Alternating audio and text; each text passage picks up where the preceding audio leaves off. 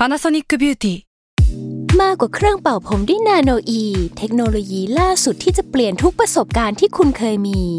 Nano E Moisture Plus เพิ่มความชุ่มชื้นให้เส้นผมหลังใช้งานมากขึ้นถึง18เท่าพร้อมชะลอการเฟดของสีผมสำหรับคนชอบทำสีผม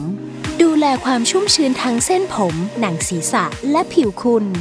Panasonic NA0J มีเทคโนโลยี Nano E ที่ Care Only You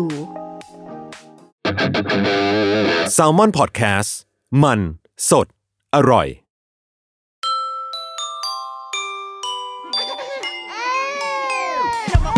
กกี้มัมคุณแม่มือสมัครเลี้ยงกับนิดนกสวัสดีค่ะเดอะรุกกี้มัมคุณแม่มือสมัครเลี้ยงกับนิดนกนะคะเราเข้าสู่เดือนธันวาเดือนสุดท้ายของปีนี้กันแล้วเป็นปีที่เหมือนกับพริบตาจากเดือนประมาณตรุษจีนใช่ไหมตรุษจีนคือเดือนอะไรวะมกราคมกุมภาก็พริบตามาอีกทีเชื่อธันวาแล้วยังไม่ทันได้เหมือนยังไม่ทันได้ทำอะไรเลยเนาะเป็นสิ้นปีอีกครั้งแล้วก็เดือนธันวาเราก็จะนึกถึงคุณพ่อใช่ไหมมันเป็นเดือนของวันพ่อเราก็เลยรู้สึกว่าอยากจะชวนคุณพ่อมาคุยกันอีกเพราะว่าทุกครั้งที่เราปกติเราพูดอยู่คนเดียวก็น่าเบื่อน่ารำคาญพออยู่แล้วแล้วเราก็ได้รับฟีดแบ็กที่ค่อนข้างดีเวลาที่เราชวนคุณพ่อมาหรือชวนแขกรับเชิญมาค่ะเพราะว่าโดยเฉพาะอย่างยิ่งกับคนฟังที่เป็นคุณสามีเป็นคุณพ่อเป็นฝั่งผู้ชายบ้างเหมือนเขาเฮ้ยกูมีเพื่อนมาคุยด้วยแล้วว่ะอะไรอย่างเงี้ยก็เลยอยากให้เดือนนี้ค่ะเป็นเดือนที่เราขอคุยกับคุณพ่อหน่อยละกันในหลายๆมุมคุณพ่อ3คน3บุคลิก3งาน3แนวทางในการดูแลลูกอะไรอย่างนี้เนาะในธีมของเดือนนี้ก็คือ Fantastic Dad นะคะคุณพ่อทำได้ทุกอย่างนะคะพ่อเป็นทุกอย่างให้ลูกแล้วและเราจะเริ่มสัปดาห์แรกนะคะในวันนี้เป็นพิธีกรเป็นนักแสดงตอนสมัยฉันอยู่มหาลัยฉันกรี๊ดเขามากนะคะเป็นเขาเรียกอะไรวะเป็นผู้ชายในอุดมคติคนหนึ่งในสมัยมหาลัยเอาจริงอันนี้ของจริงแต่ว่าวันนี้ฉันได้มาสัมภาษณ์เขาว่าแต่ว่าเขามีลูกแล้วโอเควันนี้นะคะเราได้รับเกียรติได้รับเกียรติเลยเหรอได้รับการตอบรับมาจากพิธีกรเคยเป็นนักแสดงวะน่าจะเคยเสียงมาแล้วเสียงนำมาแล้วเป็นแบบนิดหน่อยรับเชิญนิดหน่อยรับเชิญนิดหน่อยแต่ว่าเรามุ่งมาสายพิธีกรมากกว่าพิธีกรเป็นพิธีกรเป็นตอนนี้ก็มีทำรายการทำช่องสถานีเป็นของตัวเองทำพอดแคสต์ทำโอ้ยเยอะแยะไปหมดนะคะได้ยินเสียงเมื่อกี้เปิดมาต้องรู้แล้วแหละนะคะสวัสดีพี่จรวินยูค่ะสวัสดีครับสวัสดีครับสวัสดีครับโอ้ยตายแล้ววันนี้ขอให้พี่จรบอกว่าสวัสดีครับ Daily Topic วันนี้เปิดรายการให้เราหน่อยได้ไหมคะต้อนรับทุกท่านเข้าสู่ Daily Topic นะครับนะฮะซึ่งวันนี้เรามากันที่อาคารบัลลือใช่ไหมเฮ้ยฟินอ่ะได้ยินเสียงนี้แบบสดๆปกติจะดูแบบว่าติดตามอยู่ใน YouTube ใน Podcast นะคะวันนี้ได้มาสัมภาษณ์แต่ว่าวันนี้อาจจะเป็นเรื่องลูกการเลี้ยงลูกครอบครัวอะไรอย่างงี้นิดนึงนะคะยินดีฮะยินดีอยากให้พี่จรเล่าให้ฟังนิดหน่อยว่าตอนนี้ลูก2คนอายุเท่าไหร่เป็นยังไงบ้างก็เป็นลูกชายทั้งคู่เลยนะครับคนโต6ขวบละชื่อน้องวิลเลียมนะครับคนเล็ก3ขวบชื่อไรอันครับผมซึ่งก็เปิดรายการมาก็เล่าให้คุณผู้ชมคุณผู้ฟังทราบก่อนละกันก็คือว่าตอนนี้ผมแยกกับภรรยานะครับก็เพราะฉะนั้นเนี่ยลูกๆก็จะอยู่กับผมช่วงวันศุกร์เสาร์อาทิตย์จนถึงเช้าวันจันทร์แล้วก็ไปส่งเขาที่โรงเรียนนะครับแล้วก็วันช่วงกลางวันของวันจันทร์จนถึงวันพฤหัสวันศุกร์อย่างเงี้ยก็จะอยู่กับคุณแม่ใช่ครับผมอย่างสองคนวิลเลียมกับไรอันนิสัยใจคอหรือว่าความเป็นตัวเขาเหมือนหรือต่างกันยังไงคะต่างกันมากครับต่างกันจริงๆเพราะว่าคือวิลเลียมเนี่ยโตมากับการที่มีคุณพ่อคุณแม่ประกบอยู่ตลอดเวลาคือบ้านผมเนี่ยก็จะมีพี่เลี้ยงด้วยครับพี่เลี้ยงที่คอยช่วยเลี้ยงลูกซึ่งก็จะมีประกบทั้งสองคนก็คือมีพี่เลี้ยงสำหรับคนโตแล้วก็พี่เลี้ยงสำหรับคนเล็กด้วยแต่ว่าสำหรับวิลเลียมเนี่ยเขาก็จะผ่านมือ พี่เลี้ยงมาหลายคนนะฮะแล้วก็จะเจอที่ดีบ้างที่ไม่ดีบ้างแล้วก็ทุกครั้งที่เขาแบบเจอประสบการณ์แบบพี่เลี้ยงที่ดีพี่เลี้ยงที่น่ารักอะไรเงี้ยแต่ว่าก็ท้ายสุดก็ต้องจากกันไปเขาก็จะเฟลเขาก็จะเศร้าหรือว่าถ้าเจอแบบพี่เลี้ยงที่ไม่ค่อยน่ารักไม่ค่อยดีสักเท่าไหร่อะไรเงี้ยก็จะแบบ ว่าเขาก็ได้รับผลกระทบทางจิตใจพอสมควรอะไรอย่างเงี้ยซึ่งก็ไม่ได้เป็นพี่เลี้ยงที่เลวร้ายแบบว่าเหมือนคุณจุ๋มคุณจุ๋มอะไรก็ไม่ใช่อย่างนั้นนะฮะเพียงแต่ว่าอาจจะแบบมีมุมมองหรือทัศนคติหรือวิธีการเลี้ยงเด็กที่แบบแตกต่างกันออกไปอะไรเงี้ยก็เพราะฉะนั้นเนี่ยผมในฐานะคุณพ่อแล้วก็คุณแม่เขาเนี่ยคุณแพรเนี่ยก็จะแบบว่าก็จะค่อนข้างห่วงเรื่องของสภาพจิตใจคนโตมากเพราะฉะนั้นก็เวลากลางคืนก็จะแบบอุ้มขึ้นมานอนด้วยแม้ว่าจะอยู่กับพี่เลี้ยงก็ตามก็จะแบบว่าเขาก็อยากจะขึ้นมานอนกับเราอยากจะใช้เวลาอยู่กับเราเวลาด้วยความที่โตกว่าน้องด้วยเนี่ยก็จะแบบว่าเวลาอยากจะออกไปที่ไหนออกไปประจนภัยไปอะไรแบบนี้ก็จะพาคนโตไปคนเล็กก็จะอยู่บ้านก่อนเพราะว่าเหมือนเขายังไม่ค่อยพร้อมเลยเพราะฉะนั้นก็จะมีความอยู่ใกล้ชิดกันมากแล้วก็คือวิลเลียมก็จะเป็นคนที่เซนซิทีฟมากแล้วก็แบบค่อนข้างเซนซิทีฟอ่ะนะแต่ว่าสำหรับไรอันเนี่ยไม่ใช่เลยไรอันเนี่ยจะผ่านพี่เลี้ยงมาแค่2คนซึ่ง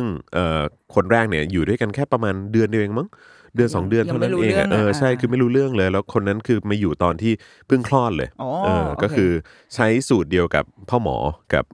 กับพี่สาวจอนก็คือว่าพอคลอดปุ๊บเนี่ยก็คือส่งต่อให้พี่เลี้ยงรับแบบตั้งแต่ที่โรงพยาบาลเลยเพราะว่าอะไรอ่ะก็คือด้วยความเป็น working woman ด้วยแล้วก็แบบคุณพ่อก็ทำงานด้วยหรือว่ามีเทคนิคมันเป็นเทคนิคอะไรบางอย่างไม่ก็คือแบบเหมือนแบบโอเคสัมภาษณ์คุยกันเรียบร้อยนะว่าจะมีพี่เลี้ยงโอเคงั้นเดี๋ยวพี่เลี้ยงเตรียมตัวเลยนะเดี๋ยวจะคลอดวันนี้โอเคงั้นเดี๋ยวมารับช่วงเลยนะอะไรอย่างเงี้ยมาแปะมือแล้วก็รับน้องจะได้แบบวางแผนเอาไว้ตั้งแต่อยู่ในท้องใช่จะได้ชินจะได้อะไรอย่างเงี้ยแต่ว่าท้ายสุดก็ไม่เวิร์กก็อยู่ได้แค่ประมาณเดือนนิดๆเท่านั้นเองแล้วก็หลังจากนั้นเนี่ยก็โชคดีมากก็ไปเจอพี่เลี้ยงอีกคนนึงซึ่งก็มาดูตั้งแต่เด็กซึ่งนี่ก็อยู่ด้วยจนถึง3ขวบแล้วเพราะฉะนั้นก็อยู่ด้วยกันมาก็เกือบ3ปีแล้วแล้วก็กลายเป็นว่าก็ติดพี่เลี้ยงมากแล้วก็คือไรอันเขาจะเป็นคนที่ค่อนข้างอินดี้ก็คือเป็นตัวของตัวเองสูงต้องการอะไรก็จะบอกไม่ต้องการอะไรก็จะพูดอิสระเสรีประมาณชัดเจนมากเป็นคนชัดเจนมากจะไปนี้ก็จะไปถ้าเกิดไม่ไปก็คือจะบอกไม่ไปอะไรอย่างเงี้ยแบบว่าค่อนข้างตามใจตัวเองด้วยแหละใช่แต่ว่าก็ไม่ได้ก้าวร้าวอะไรนะเพียงแต่ว่าก็มีความชัดเจนในตัวเองเพราะฉะนั้นก็จะต่างกับคนโตมากสังเกตหลายบ้านเหมือนกับเวลาเคยคุยกับเพื่อนสมมติแบบคนโตคนเล็กชอบเป็นแบบเนี้ยใช่ถ้าคนโตแบบว่าเซนซิทีฟหน่อยดูเรียบร้อยหน่อยคนเล็กจะแบบซาไปเลยindependent มากindependent มากแล้วก็แบบว่าอยู่ดีๆก็จะเดินออกจากบ้านก็จะเดินไปเลย อะไรอย่างเงี้ยก็คือแบบว่าจะไปเล่นบ้านคุณป้าข้างๆอะไรอย่างเงี้ยก็จะแบบว่าก็จะเดินไปเลยแล้วแบบพี่เลี้ยงก็ต้องวิ่งตามบอกว่ารอก่อนไรอันอะไรอย่างเงี้ยเป็นฟิลนั้นซึ่งก็ free spirit ใช่ๆๆๆซึ่งก็คือมันก็น่ารักในสไตล์เขาอะครับแต่ว่าก็น่าสนใจว่าถ้าเกิดโตขึ้นจะเป็นยังไงทั้งคู่เลยครับมันอาจจะมีแบบเปลี่ยนแปลงกันไปในระหว่างการเติบโตก็ได้เนาะหรือเปล่าเราก็ไม่แน่ใจเหมือนกันเพราะคือผมว่ามันมีปัจจัยหลายอย่างแหละในการเลี้ยงลูกอ่ะใช่ไหมฮะแล้วก็คือผมก็ค่อนข้างรู้สึกแย่เนาะกับไอ้ความเป็นไปที่มันเกิดขึ้นระหว่างผมกับภรรยาอะไรเงี้ยซึ่งก็แบบท้ายสุดก็ต้องแยกกันอะไรเงี้ยแล้วก็ผมก็กลัวมากว่ามันจะกระทบกับลูกซึ่งก็ผมคิดมากอ่ะผมคิดมากจริงๆแล้วก็หน่อยมากๆเลยเนี่ยแล้วก็คือแน่นอนแหละผมเชื่อว่าไม่ว่าจะเป็นผมเองหรือว่าคุณแม่เขาเนี่ยก็น่าจะมอบสิ่งที่ดีที่สุดให้กับลูกได้อยู่แล้วเพียงแต่ว่ามันจะมีคอนเนคชั่นนึงอ่ะโดยเฉพาะสำหรับคนโตครับโดยเฉพาะสำหรับวิลเลียมเนี่ยที่เขาผ่านในจุดที่พ่อกับแม่ประกบข้างเขามาตลอดเวลาเนี่ยเขาหันซ้ายเจอแม่หันขวาเจอพ่ออะไรเงี้ยแต่ว่าตอนนี้ก็มาถึงจุดที่มันไม่ใช่อย่างนั้นละแล้วก็อยู่ด้วยกันก็คือเขาก็จะถามอะว่าทำไมป๊าไม่อยู่ที่บ้านทำไมป๊าไม่อยู่ที่บ้านนี้กับมามีอะไรเงี้ยหรือว่าแบบบางทีทำไมมามีไม่มาอยู่บ้านนี้ล่ะอะไรเงี้ยบางทีเราก็จะหนักใจแหละแต่ว่าก็บอกเขาไปตามตรงก็พูดกับเขาไปตามตรงว่าแบบไม่อยากทะเลาะกับมามีนะอะไรเงี้ยอยากให้แบบมามีมีความสุขป๊าป๊าก็มีความสุขวิลเลียมมาเจอป๊าป๊ากับมามีก็จะได้มีความสุขไงอะไรเงี้ยก็ใช้วิธีการจริงใจฮะพูดแบบบอกเขาเลยว่าตอนนี้สถานการณ์เป็นยังไงใช่เพราะว่าคือผมเชื่ออย่างที่เขาพูดกันเนอะว่าเด็กก็เหมือนฟองน้ำอะที่คอย absorb หรือว่าดูดซับสิ่งที่มันเกิดขึ้นรอบตัวเขาอะไรอย่างเงี้ยทัศนคติอะไรต่างๆผมว่ามันก็มีส่วนด้วยเหมือนกันเพราะฉะนั้นคือถ้าเราจริงใจเราซื่อสัตย์กับเขาเราบอกเขาไปตรงๆจอนว่ามันก็น่าจะเป็นการเสริมสร้างทัศนคติอะไรสักอย่างให้กับเขาว่าแบบการพูดความจริง การไม่โกหกกันอะไรอย่างเงี้ยมันน่าจะเป็นสิ่งที่ทำให้คนรอบข้างเขาแบบว่าเหมือนแบบหรือว่าตัวเขาเองอ่ะแบบสบายใจกับการที่จะพูดความจริงนะอะไรเงี้ยเขาจะได้จัดการกับsituation เขารู้ว่าสถานการณ์คืออะไรแล้วเขาก็จะได้ใช่ๆๆไปต่อได้คือผมก็เคยคิดนะว่าแบบเอ๊ะบอกลูกไหมว่าแบบเดี๋ยวป๊าๆไปทำงานนะป๊าๆก็ไม่ได้เจอลูกนะแต่ว่าจริงๆก็คือมันไม่ใช่ไงเพราะฉะนั้นคือการโกหกหรือว่าการไม่พูดความจริงอ่ะเพื่อรักษาน้ำใจอ่ะแต่ว่ามันเป็นอะไรที่ไม่ดีอ่ะ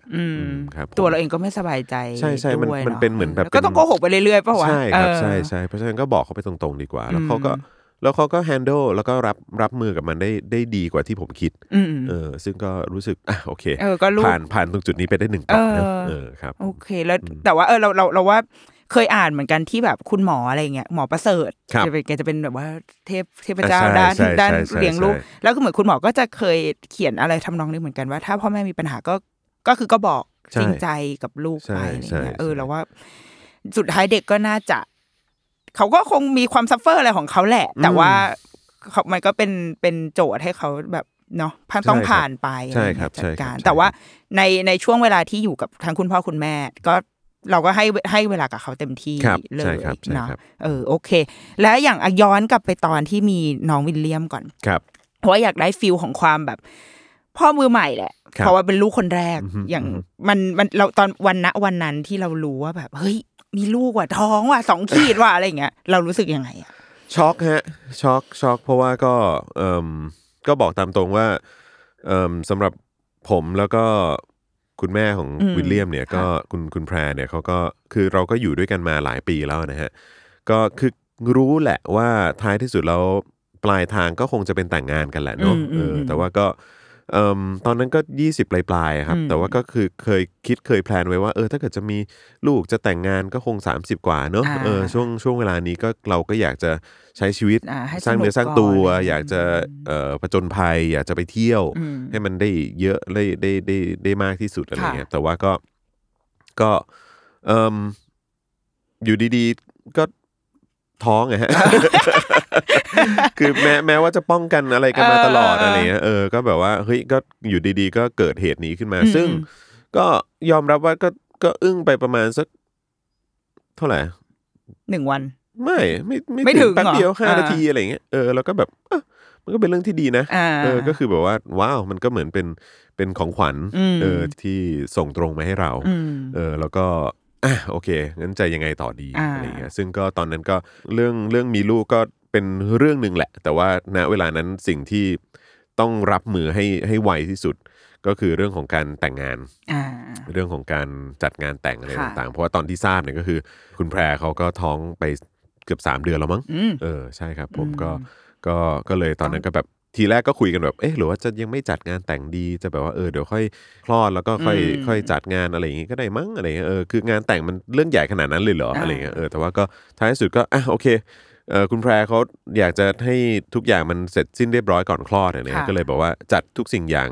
จนจบภายในเดือนเดียวใช้เวลาไม่ถึงเดือนน่ะน่าจะประมาณน่าจะประมาณ3สัปดาห์แล้วก็หลังจากนั้นก็จัดงานแล้วคุณแพรก็ยังใส่ชุดแต่งงานได้สวยดูดีเป๊ะมากในวันนั้นแล้วก็งานแต่งงานก็ผ่านผมไปได้ด้วยดีครับแล้วก็ท้ายสุดก็หันมาโฟกัสเรื่องของการเลี้ยงลูกแหละแต่ว่าณช่วงเวลานั้นก็คือก็แน่นอนนะก็ต้องดูแลเรื่องของอาหารการกินอะไรต่างๆของคุณแพรเขาอะไรอย่างเงี้ยเราเชื่อว่ามีลูกอยู่คือเราอันนี้เราเก็บสถิติเองจากแฟนตัวเองด้วยจากแบบเพื่อนผู้ชายคนอื่นคือเราจะสังเกตว่าผู้ชายมันจะชอบไม่อินจนวันที่อย่างแฟนเราจุดเปลี่ยนคือวันที่นางได้ยินเสียงหัวใจเต้นคือก่อนหน้านี้เราแบบอุ้ยเราไปซื้อของกันเถอะอะไรเงี้ยแฟนจะแบบอะไรเหมือนกันฮะเหมือนกันคือผมใช่ไหมผมไม่อินเลยผมดูเฉยๆมากจนบางทีคุณแพรเขาก็รู้สึกแบบไม่ค่อยสบายใจจำได้เลยเขาก็เคยบ่นแบบว่าเฮ้ยคือยังไงวะเนี่ยคือแบบว่าดูเธอแบบดูเธอเฉยชากับเรื่องต่างๆมากเลยเลยดูแบบว่าดูชิลมากอะไรเงี้ยคือก็ไม่ถึงขั้นเฉยชาหรอกแต่คือแบบเหมือนชิลมากกว่าเหมือนแบบว่าแบบ ฉันท้องอยู่นะเนี่ยแบบว่าลูกอยู่ในท้องอะไรเงี้ยซึ่งเราก็โอเคอะไรก็คือแบบคือเหมือนเรายังไม่ realize หรือยังไม่มันไม่เห็นเป็นรูปธรรมใช่ครับใช่ฮะใช่แม้ว่าจะมีการไปultrasound หรือว่าไปฟังเสียงอะไรแล้วนะแต่ว่าเราก็ยังรู้สึกก็โอเคแข็งแรงดีอะไรเงี้ยก็เท่านั้นครบทุกอย่างใช่ไหมอวัยวะดีไม่เป็นโรคอะไรใช่ไหมอะไรเงี้ยซึ่งผมก็เล่าให้ฟังกับทุกที่แหละก็คือว่าเหมือนองค์ความเป็นพ่อมันมาลงตอนที่อุ้มลูกหลังจากที่ออกมาจากท้องแม่แบบในห้องคลอดเลยซึ่งณเวลานั้นก็คือเป็นช่วงเวลาที่แบบมันแบบเชี่ยกูเป็นพ่ออะไรของจริงอ่ะไอเชี่ยอยู่ในมือใช่แล้วมันก็เลยแบบว่าเหมือนแบบผมว่ามันเหมือนคล้ายๆเป็นการเปิดสวิตช์สัญชาตญาณความเป็นพ่อหรือความเป็นคนที่จะต้องเลี้ยงดูเขาอ่ะในโมเมนต์นั้นเลยครับผมโอ้ก็ถือว่าความเร็วช้าแต่แต่ละคนแตกต่างกันไปนะใช่ก็แบบว่าของผมนี่จำได้เลยก็คือแบบมันเป็นฟิลแบบมันเหมือนจะใช้ข้อตาสว่างหรืออะไรก็ไม่รู้ผมก็ไม่แน่ใจแต่ว่าของจริงว่ะของจริงอยู่ในมือกูแล้วนี่ก็คือเป็นสิ่งมีชีวิตที่เรารักมากที่สุดอ่ะใช่ก็คือแบบว่าอ๋อมันเป็นอย่างนี้นี่เองเนาะอะไรเงี้ยแล้วก็ไอ้พวกความคิดอะไรต่างๆว่าแบบพ่อแม่รักเราอะไรต่างๆเหล่านี้มันแบบมันรัชเข้ามามันแบบว่ามันเหมือนแบบมันพุ่งเข้ามาเหมือนเป็นรถไฟหัวกระสุนเลยฮะแบบว่าอยู่ดีก็แบบพรวดเข้ามากับทุกทิศทางว่าแบบอ๋อที่พ่อกับแม่เรารักเรามันเป็นอย่างนี้นี่เองเว้ยที่เขาแบบแคร์แล้วก็เป็นห่วงเรามากแบบอยากจะกอดเราไว้แน่นๆอะไรอย่างเงี้ยทุกครั้งที่เจอกันคือมันเป็นอย่างนี้นี่เองอะไรเงี้ยเพราะเราก็มีความรู้สึกแบบนี้กับเนี่ยสิ่งมีชีวิตที่อยู่ในมือของเราอยู่ตอนนี้ครับโอ้ยิ่งใหญ่และหลังจากนั้นมาหลังจากวันคลอดเราช่วงแรกๆมันจะต้องมีโมเมนต์แบบทำไงวะอะไรวะอะไรอย่างเงี้ยเราได้มีจุดแบบนั้นมั้ยคะแบบจนว่ามันเป็นความรู้สึกแบบเขาเรียกว่าอะไรอ่ะคือเหมือนสิ่งที่มันมีค่ามากอ่ะแล้วเรากลัวว่าจะบอบช้ำอ่ะเข้าใจไหมฮะหรือว่าจะแบบกระทบกระเทือนหรืออะไรอย่างเงี้ยแบบอาบน้ำก็กลัวมากเลยว่าแบบเฮ้ยแบบนี้โอเคหรือเปล่าแรงไปไหมหรืออะไรอย่างเงี้ยแต่เราทำได้ทุกอย่างวะก็ทำได้แต่ว่าจำได้เลยว่าเคยเกิดเหตุแบบว่าอันนึงที่ทำให้เรารู้สึกผิดแล้วก็รู้สึกแย่มากก็คือวันที่ออกจากโรงพยาบาลเนี่ยแล้วก็กลับบ้านมาแล้วตอนนั้นผมก็กลับบ้านด้วยความที่บ้านใหม่เนี่ยกำลังทำอยู่คือมันเป็นบ้านมือสองแหละแล้วเราก็กำลังรีโนเวทอยู่เพราะฉะนั้นช่วงนั้นก็เลยไปอยู่กับคุณพ่อคุณแม่จอนก็คือคุณปู่คุณย่าของลูกนั่นแหละแล้วก็พอกลับมาปุ๊บก็โอเคเดี๋ยวอาบน้ำตอนเย็นเนอะเดี๋ยวพาลูกอาบน้ำอะไรเงี้ยก็ทุกอย่างผ่านไปได้ด้วยดีอาบน้ำอะไรทุกอย่างก็มีจอนมีคุณแพรแล้วก็มี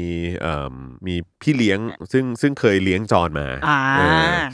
พี่เลี้ยงรุ่นใหญ่ใช่ครับผมคือเขาก็เป็นเหมือนพี่เลี้ยงเป็นแม่บ้านอยู่ที่บ้านคุณปู่คุณย่าแหละแล้วเขาก็เลยแบบโอ้ยดีใจมากได้ช่วยเลี้ยงหลานอะไรเงี้ยแบบเลี้ยงคุณพ่อมาแล้วคราวนี้มาเลี้ยงหลานเลี้ยงลูกของคุณพ่อเนอะอะไรเงี้ยก็เลยแบบอาบน้ำอะไรทุกอย่างผ่านผมไม่ได้ด้วยดีแล้วคุณแพรก็บอกเดี๋ยวไปหยิบผ้าเช็ดตัวมาเช็ดตัวลูกอะไรเงี้ยแล้วกลายเป็นว่าเราก็ไปหยิบผ้าเช็ดตัวปกติมาซึ่งพอเช็ดตัวลูกไปผื่นขึ้นเราก็แบบว่าแบบเฮ้ยทำไมผื่นขึ้นแบบชิบหายแล้วกูเป็นพ่อที่แย่มากเลยแบบเอ้ยทำไมกูถึงทำอย่างนี้อะไรสรุปว่าก็คือมันเป็นผ้าเช็ดตัวที่เป็นแบบใช้ผงน้ำยาปรับนุ่มอะไรแบบผู้ใหญ่อะไรอย่างเงี้ยแล้วเราก็ไม่รู้ไงแล้วเขาก็แบบว่าแล้วคุณแพรก็บอกมันไม่ได้มันต้องใช้แบบอันที่มันเป็นซักด้วยน้ำยาเด็กน้ำยาของเด็กเพราะแบบอันนี้มันรุนแรงไปแล้วก็โอ๊ยตายแล้วแบบหน่อยมากเลยหลังจากนั้นมาก็เลยก็ค่อนข้างละเอียดกับทุกสิ่งที่จะไปโดนตัวลูกที่ลูกจะเอาเข้าปากหรืออะไรก็ตามเป็นคนที่หน่อยกับเรื่องนี้มากเหมือนจากเดิมที่ก็ทนุถนอมอยู่แล้วแต่พอตัวเองกลายเป็นต้นเหตุ ในวันนั้นก็เลยยิ่งต้องละเอียดเข้าไปอีกสุดๆเลยฮะสุดๆเลยโอ้คือมันก็เรายังนึกภาพคุณพ่อแบบพี่จอนที่แบบว่าเชี่ยละเอียดกับลูกขนาดดีไม่ออกเหมือนกันเพราะส่วนใหญ่เราจะมองคุณพ่อแบบพ่อมันจะเป็นสายแบบสบายๆอะไรอย่างเงี้ยแล้วด้วยความลูกชายด้วยไงแต่ว่าอย่างสมมติอย่างแฟนเราลูกสาวเนี่ยโอ้มันจะแบบเยอะมากอ่ะเป็นตัวเยอะแต่อย่างเงี้ยคือจอนคิดว่าจริงๆเรื่องอื่นจอนก็สบายๆนะคือหมายถึงว่าแบบทัศนคติการใช้ชีวิตการเล่นการอะไรต่างๆก็สบายๆแต่ว่าจะเป็นคนที่ค่อนข้างซีเรียสเกี่ยวกับเรื่องของความสะอาดเรื่องของสุขอนามัยใช่แล้วก็ความปลอดภัยอะไรอย่างเงี้ยจะห่วงเรื่องพวกนี้มากกว่าแต่ว่าถ้าเป็นเรื่องอื่นก็ ตามสบายเลยลูกเต็มที่ไม่มีปัญหาครับแล้วอย่างช่วงนั้นเรามีแบบไลฟ์สไตล์อะไรที่เปลี่ยนไปปะคะหลังจากที่พอเรามีลูกอ่ะเพราะว่าตอนนั้นที่พี่จอมบอกว่า20ปลายแล้วช่วงนั้นก็น่าจะแบบโอ้มีงานในวงการหรืออะไรด้วยอ่ะมันเปลี่ยนไปปะเราต้องเข้าด้วยงานวงการมันจะแบบเข้าดึกออกมันกำหนดเวลาไม่ได้อะไรอย่างเงี้ยใช่ครับบางทีก็นัดแบบ 6:00 นเสร็จอีกที 1:00 น 2:00 นอะไรอย่างเงี้ยครับผมมันเราต้องเปลี่ยนเราต้องบาลานซ์ยังไงระหว่างงานกับลูกอะไรเงี้ยค่ะก็ณเวลานั้นมันก็คือโชคดีด้วยแหละครับก็คืออย่างคุณแพรเองก็ทำธุรกิจส่วนตัวแล้วก็พอดีคุณแพรเขาก็ทำธุรกิจแบบในลักษณะที่ว่าเป็นขายของออนไลน์เป็นแบบว่าพวกเครื่องสำอางออนไลน์ซึ่งทุกวันนี้ก็ยังทำอยู่แล้วก็ประสบความสำเร็จดีแต่ว่าก็คือคุณแพรเขาก็เลยจะอยู่กับลูกได้แล้วในขณะเดียวกันก็ทำงานไปในอีกมือหนึ่งอะไรเงี้ยซึ่งก็แล้วคุณแพรเองก็เป็นคนพูดกับผมด้วยว่าแบบทำงานไปเถอะทำงานไปเลยอะไรเงี้ยหาเงินเข้าบ้านซะแล้วก็ช่วยกันหาเงินเข้าบ้านแล้วก็แบบไม่ต้องห่วงเรื่องลูกอะไรเงี้ยแบบเพราะว่าคือของผมเองมันก็เป็นแบบสไตล์แบบโอเคแบบสัปดาห์นึงก็จะต้องมีทำงานหนักสัก2วันอะไรเงี้ยที่อาจจะเป็นวันอังคารกับวันพฤหัสที่จะต้องแบบออกตั้งแต่ 8:00 นหรือว่า 6:00 นเสร็จงานอีกทีก็ประมาณ 1:00 นอะไรอย่างเงี้ยคือเพื่อที่จะถ่ายรายการอัดรายการหนักๆช่วงนั้นอะไรอย่างเงี้ยแต่ว่าก็หลังจากนั้นพอมาถึงอย่างลูกคนที่2เนี่ยมันก็เริ่มแบบมันก็เริ่มทุกอย่างมันก็เริ่มปรับตัวได้ครับแล้วก็แบบเริ่มรู้ว่าเราอยากจะมีชีวิตหรือว่าไลฟ์สไตล์แบบไหนเนาะแล้วก็เลยเริ่มมาทำแบบสตูดิโอของตัวเองที่บ้านอะไรอย่างเงี้ยแล้วก็ทำเป็นโฮมสตูดิโอแล้วก็เวลาจะสัมภาษณ์ใครก็เชิญเข้ามาที่บ้านอะไรทำรายการเดลี่ทุกๆวันก็แบบว่าก็ตื่นมาตอนเช้าเตรียมข่าวช่วงกลางวันก็อยู่กับลูกพอเข้ารายการก็จัดรายการไปกลับมาปุ๊บก็ส่งลูกเข้านอนอะไรอย่างเงี้ยคือมันก็ทุกอย่างมันก็เริ่มลงตัวมากยิ่งขึ้นซึ่งอันนี้มันเป็นความตั้งใจเลยป่ะคะว่าอยากจะดึงทุกอย่างมาเพื่อให้เราได้มีเวลาอยู่กับลูกใช่ครับใช่ๆแล้วก็มันก็มากยิ่งขึ้นพอยิ่งช่วงแบบว่าที่แยกกับภรรยาครับแยกกับคุณแพรเนี่ยก็ยิ่งแบบรู้สึกว่าอยากจะมีquality timeกับลูกด้วยอะไรเงี้ยคือแบบว่าอยากให้เวลาที่ลูกมาอยู่บ้านก็คือเขา enjoy เวลาที่ได้อยู่กับเราอะไรเงี้ยครับเพราะจำได้เคยดูEP นึงที่อยู่ดีน้องวิลเลียมก็พรวดเข้ามาในห้องสตูดิโอใช่ป่ะแบบมาด้วยกันแสดงว่าก็คือเขาก็อยู่ตรงนั้นแหละอยู่ข้างนอกห้องเราทำงานเสร็จเราก็ออกไปหาเขาใช่ครับใช่แต่ว่าบ้านนี้เด็กค่อนข้างอนามัยหลับตั้งแต่แบบ 22:00 น อันนี้อยากถามเหมือนกันเพราะว่าเคยฟังในรายการนี่แหละแล้วพี่จอยบอกว่าลูกหลับแล้วเราก็แบบเชื่อหลับได้ไงวะ 22:00 นใช่ใช่ใช่คือมันเป็นคือเขาแบบนี้มาตั้งแต่แรกทั้งคู่เลยครับทั้งคู่เลยก็ตั้งแต่แรกเหมือนกันก็คือแบบหลับไวตั้งแต่แบบ6:45 นก็ขึ้นไปเล่นที่ห้องนอนแล้วก็พี่เลี้ยงหรือว่าบางทีผมก็ขึ้นไปแล้วก็เล่านิทานให้ฟังประมาณสัก 22:15 นก็หลับละไม่เกิน 22:30 นก็หลับละ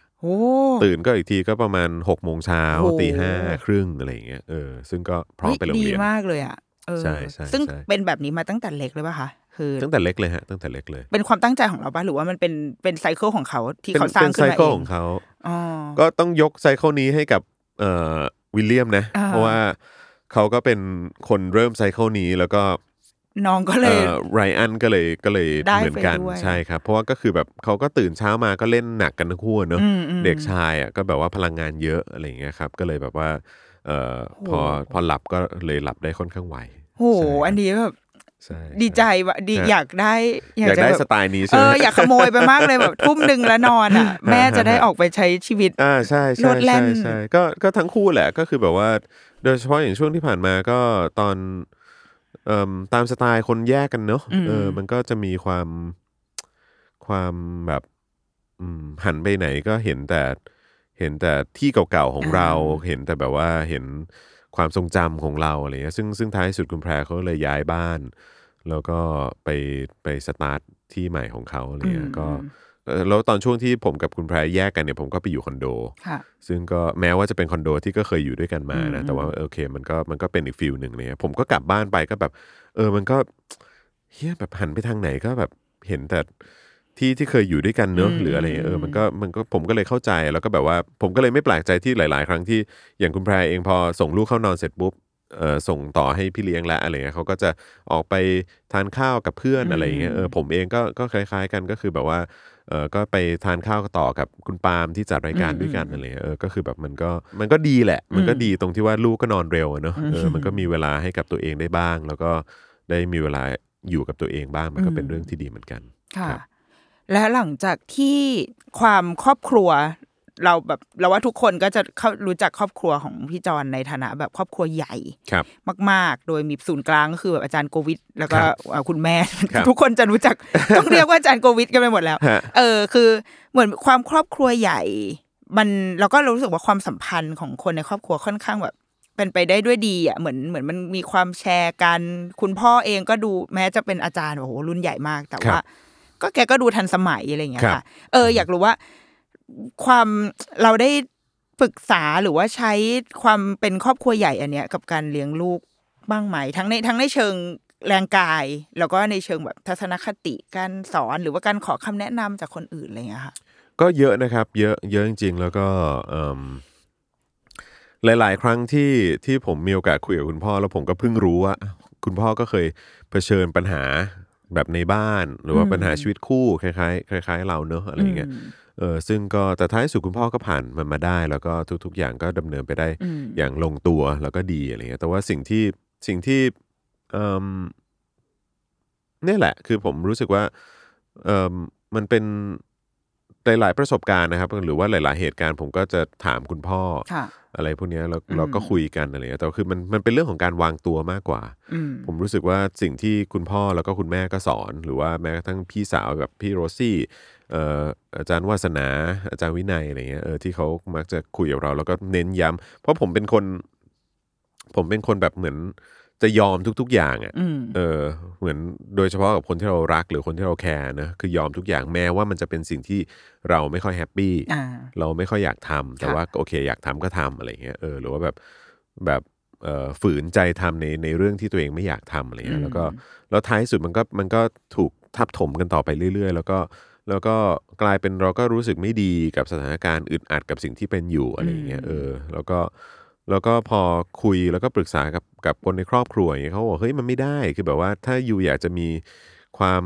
รักในครอบครัวอยากจะมีความสุขในครอบครัวอย่างเงี้ยคือแบบว่ามันต้องแฟร์มันต้องจริงใจเนาะมันต้องตรงไปตรงมาเนาะแบบชอบอะไรก็พูดไม่ชอบอะไรก็บอกถ้าเขารักเราเขาแคร์เราเขารับฟังเขาเชื่ออยู่แล้วแหละอะไรเงี้ยซึ่งมันก็เลยเป็นสิ่งที่ค่อยๆมาปรับทีหลังนะครับซึ่งในช่วงแรกๆเราฝืนทำอะไรอย่างนั้นมาตลอดอย่างเงี้ยแล้วก็มันก็เลยกลายเป็นปัญหาด้วยแหละที่ทำให้ท้ายสุดก็อยู่ด้วยกันไม่ได้นะแต่ว่าก็เพิ่งมาเริ่มรู้ตัวตอนนี้ว่าแบบจริงๆแล้วการที่เราจริงใจกับตัวเองกับสิ่งที่เราต้องการสิ่งที่เราสบายใจที่จะทำหรือพูดหรือว่าแสดงออกอย่างเงี้ยก็มันน่าจะดีกว่าอะไรเงี้ยซึ่งอันนี้เป็นคำแนะนำที่ผมได้จากครอบครัวซึ่งก็ทำให้ผมรู้สึกผมโตมากยิ่งขึ้นไปอีกสเต็ปนึงนะเหมือนเขาก็เลี้ยงเราอีกครั้งตอนเราโตใช่ครับใช่ครับใช่ครับแล้วก็เราก็เลยใช้วิธีนี้กับลูกก็คือมีความจริงใจกับเขาบอกเขาไปตรงๆว่าอะไรชอบอะไรไม่ชอบอันนี้โอเคอันนี้ไม่โอเคนะอะไรเงี้ยแล้วก็ให้เขาเป็นแบบนั้นเหมือนกันก็คืออยากทำไหมลูกอันนี้อยากทำไหมอยากไปไหมอยากอะไรหรือเปล่าถ้าเกิดว่าไม่ชอบก็คือบอกป๊าๆตรงๆนะอะไรเงี้ยซึ่งมันก็เลยทำให้ทุกอย่างมันไม่มีเบื้องหลังมันไม่มีแบบไม่ต้องหันไปซุบซิบไปบอกความต้องการตัวเองกับคนอื่นเขาจะได้ไม่ต้องไปบ่นกับใครว่านี้แบบวิลเลียมไม่อยากทำเลยหรือว่าแบบไรอันแบบไม่อยากทำอะไรแล้วแบบว่าแต่ป๊าบังคับอะไรซึ่งแบบว่าคือเราก็ไม่อยากเป็นอย่างนั้นแล้วก็กลายเป็นว่าสุขภาพจิตเขาดีขึ้นแล้วก็เห็นได้ชัดว่าลูกอะรีแลกซ์ขึ้นเพราะว่ามันก็มีช่วงที่เราก็รักเขามากเป็นห่วงเขามากแล้วก็แบบทำนู่นทำนี่ลูกแบบพาไปทำนู่นทำนี่แบบบางทีก็ expect ให้เขาแบบว่าทำอย่างนั้นทำอย่างนี้อะไรเงี้ยแล้วก็แบบบางทีมันก็ทำให้เขาดูเกรงอ่ะแล้วก็อีกอย่างหนึ่งก็คือแบบการที่ผมกับคุณแพรบางทีด้วยความอยู่ในช่วงที่ระหองระแหงกันอยู่อ่ะแล้วก็ทะเลาะอะไรกันอยู่เนี่ยบางทีมันก็จะทำให้บรรยากาศในบ้านมันก็ตึงๆนิดนึงใช่ไหมฮะแล้วก็เห็นได้ชัดเลยว่าลูกด้วยความที่ตอนนั้นวิลเลียมเขาก็ประมาณ5ขวบนะเขาก็เริ่มเขาก็รู้เรื่องแล้วก็แบบเหมือนแบบก็สงสัยว่ามันกำลังเกิดอะไรขึ้นอยู่อะไรเงี้ยในขณะที่พ่อกับแม่ก็ไม่ได้ totally honest หรือว่าไม่ได้บอกเขาตรงๆตอนนั้นเพราะยังไม่มั่นใจว่าจะพูดอะไรยังไงดีบอกความจริงดีหรือเปล่าอะไรเงี้ยซึ่งบุคลิกเขา ตอน5ขวบมันเป็นอีกแบบนึงก็คือดูตึงดูเครียดดูหน่อยๆอยู่ตลอดเวลาอะไรเงี้ยแต่ว่าพอ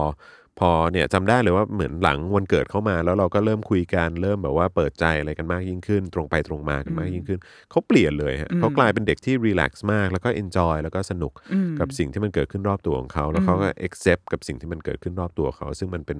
เรื่องที่ดีครับเขามองผู้ใหญ่อยู่ใช่เขาสังเกตอยู่ตลอดเวลาเขาสังเกตอยู่ตลอดเวลาเขาดูทั้งพ่อดูทั้งแม่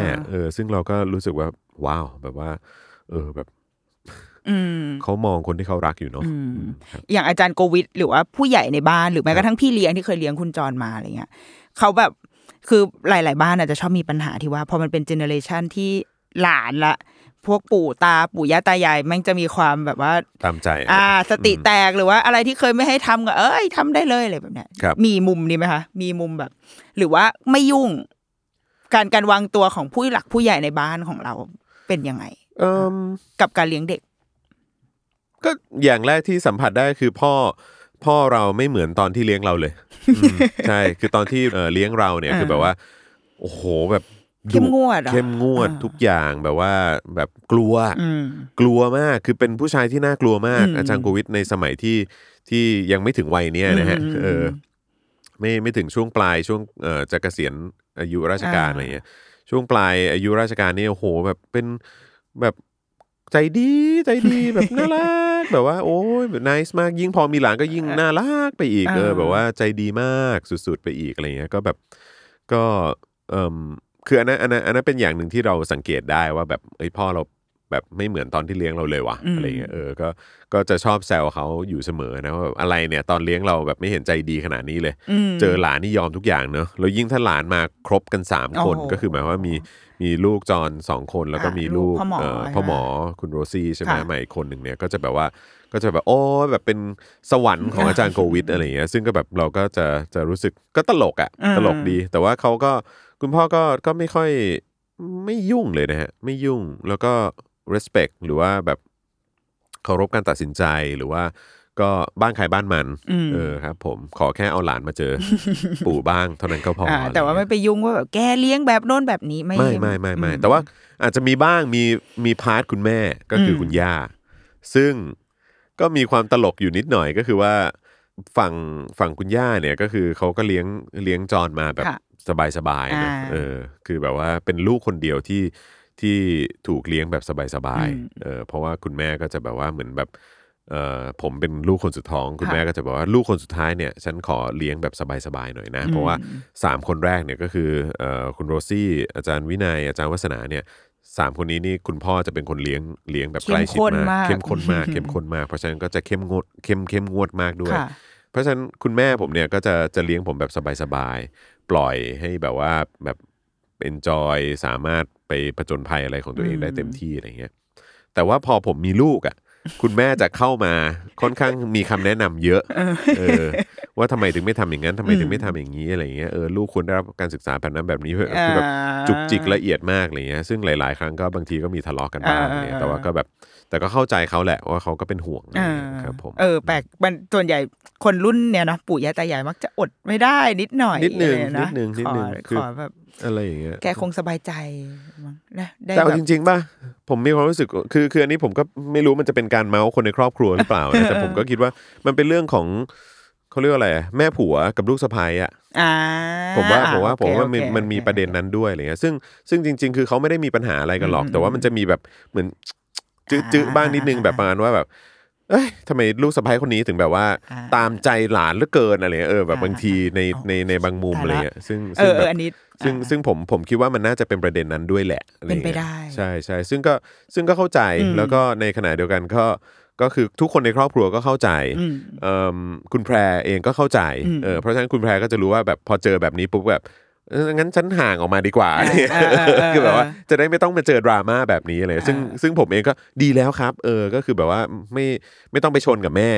อะไรอย่างเงี้ยเป็นฟีลนั้นซึ่งก็ทั้งหมดมันก็คงมันมาจากความรักความห่วงใยแหละแต่ว่าก็มันก็จะนำพาไปสู่ความยุ่งยากได้บ้างอะไรอย่างเงี้ยใช่ครับโอเคเดี๋ยวเรามาคุยกับพี่จอนกันต่อแต่ว่าช่วงนี้ขอพักครึ่งสักครู่นะคะฟังโฆษณากันก่อนแล้วเดี๋ยวกลับมาพบกันค่ะ